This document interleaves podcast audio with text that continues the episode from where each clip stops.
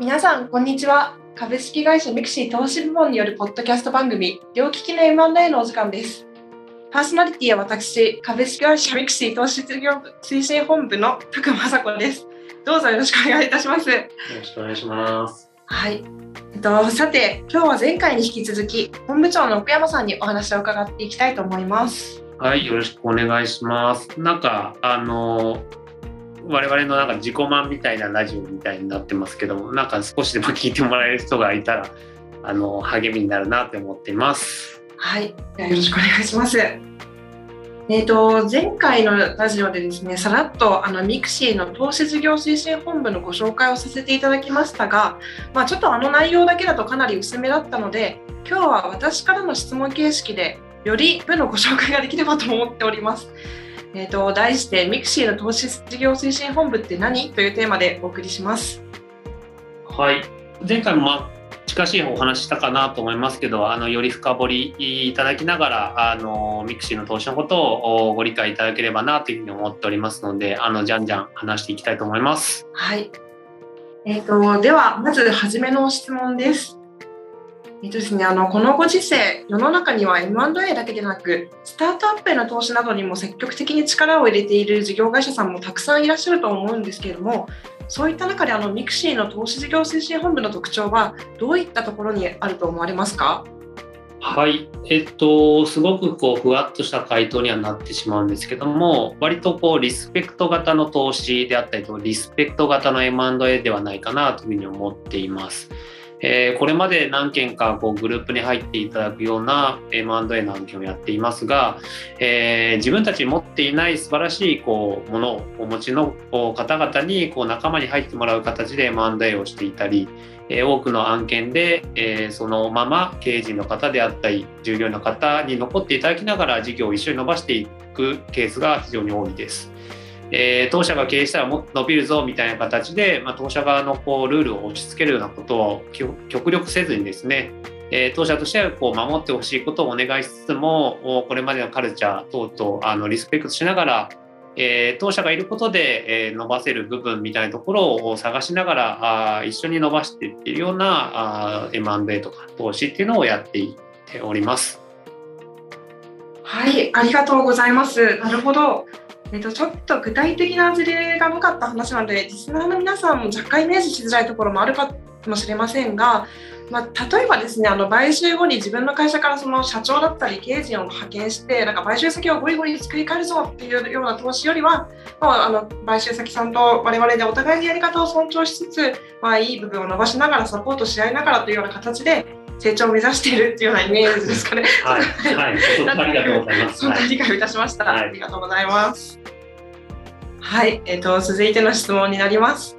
とこのポッドキャストのタイトルにもなってい。る両利きの M&A とい。う単語ですが、まあ、前回のポッドキャストで事業会社での M&A な事業会社で M&A などの投資をすることは1本業と近しい。事業の深掘り型の投資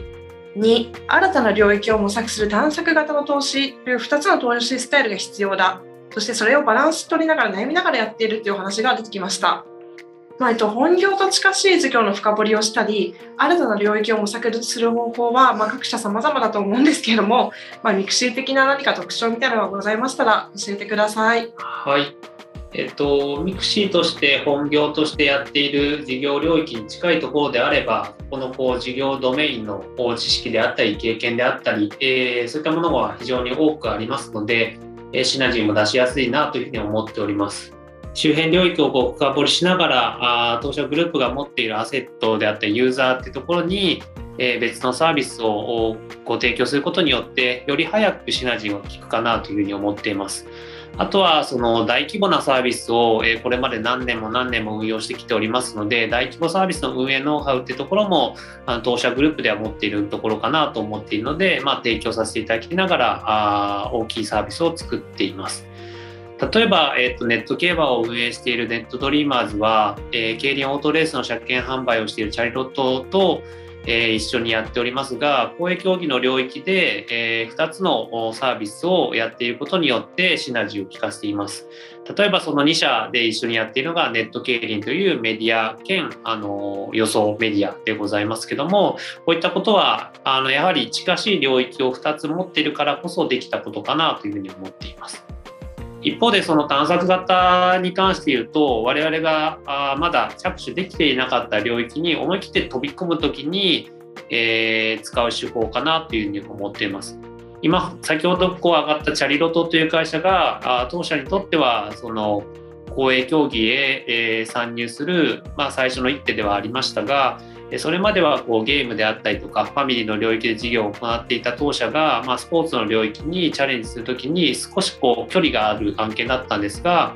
チャリロトの経営陣の方々にまあサポートいただきながら一緒に事業を作っていくというところで当社としては新たな領域に事業を広げることができたいい M&A だったんじゃないかなというふうに思っております。ただこう探索といってもですね全くもってこう別領域というわけではなく当社のこう強みってところが生きる領域を選択しながらやっているところはございます。はい、詳細にありがとうございます。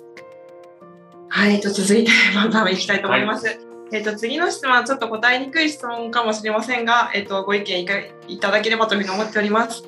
えーと、今の時代例えばベンチャーキャピタルでスタートアップにガンガン出資してみたいっていう方だったりはたまたプライベートエクイティファンドで働いてみたいっていう方結構多いんじゃないかなと思うんですけれどもそんな中あえて事業会社で M&A とかスタートアップの投資に関わる良さっていうのはどういったところにあると思われますか？はい。えっと、自己紹介のところでは全然言ってませんでしたけども、えー、僕自身があの新卒からあの数年間ベンチャーキャピタルをやってきたことがありますので、まあ、ベンチャーキャピタルと、まあ、事業会社の投資っていうところはあの比較しながらまあ、お話できるかなというふうに思っております。でどちらがあの優れていてどちらがあ優れていないということもなく正直言うと人のこう好き好きによって、まあ、ベンチャーキャピタルでもプライベートエクイティでも、まあ、事業会社の投資でも、まあ、どちらも魅力的なんじゃないかなというふうに思っております。でもちろんベンチャーキャピタルもプライベートエクイティもこう投資担当の方々がまあ非常に優秀ですし投資先の方々とこう共に働きながらえー、事業を伸ばしている事例ってたくさん知っておりますし、えー、我々事業会社も同じように事業を持っているからこそのできるシナジーってところを一緒に作っているところあるので新しい価値を作っていくぞっていうところで言うとベンチャーキャピタルもプライベートエクイティも事業会社の投資も一緒かなというふうに思っています。ただ唯一違うかなというところは我々がすでに持っているサービスであったりとかユーザーさんを、えー、掛け算することがより早くできるのかなというふうに思ってます。具体的には、えー、ネット競輪というところもネット競馬というメディアとチャリロトが持っているえー、車検販売のノウハウがあったからこそできたのかなというふうに思ってますしこういった形で事業会社だからこそできる新しい価値を生み出す投資っていうところをまあ、あ僕自身が好きなので投資会社での投資というところに、えー、従事しています。はいありがとうございますとてもよくわかりました。あのまあ、一口に投資の仕事って言ってもさまざ、まな立場だったり会社だったりっていうキャリアがありますので、まあ、ちょっと少しでもこのポッドキャスト聞いてらっしゃる方に参考になればいいかなと思って ちょっとお伺いさせていただきました。ありがとうございます。さて最後に、まあ、これから投資事業推進本部として力を入れていきたいことがありましたらお知らせください。はい、えーとまあ、すごくこう